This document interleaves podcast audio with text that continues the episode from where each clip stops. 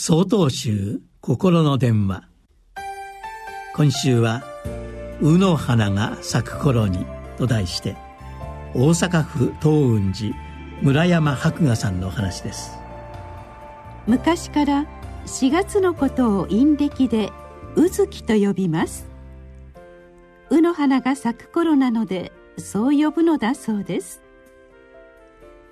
私は季節それぞれの姿を思い名付けられた陰暦での月の呼び名が大好きです。卯の花は白い花です。青々と茂った葉っぱのその赤っぽい枝先にたくさんの花をつけます。花全体の形は円錐形で一つ一つの花に5枚の細長い花弁があります。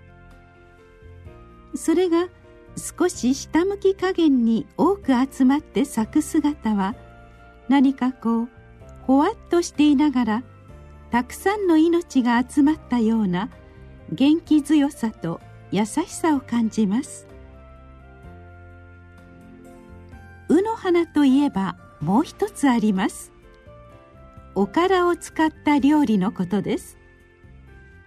きっと白いおからを使ってもこもこしていてしっとりとした食感に仕上げるこの料理を卯の花のようだとそう名付けた方がいらっしゃったのでしょう。私は修行中料理を作らせていただく役についていました。その中でこの卯の花は定番のメニューでした。最初はなんて手のかかる料理だろうと思いました。焼くのでもなく煮るのでもなく煮詰めるわけです。水分が多くてもダメですし煮詰めすぎても美味しくありません。でもその分作りがいがありました。作る時は卯の花をイメージします。花の色葉っぱの色枝の色。そして何よりも大事なのは卯の花の優しさと力強さです。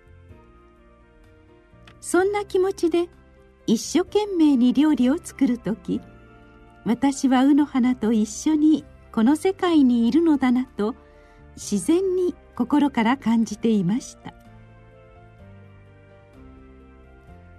永平寺をお開きになられました道元禅師様は「春は花夏ホトトギス秋は月冬雪さえて涼しかりけり」と読まれました。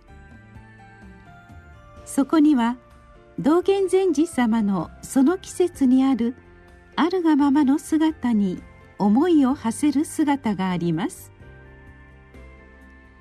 お互いに干渉し合うのではなくただ真実に共にある姿です。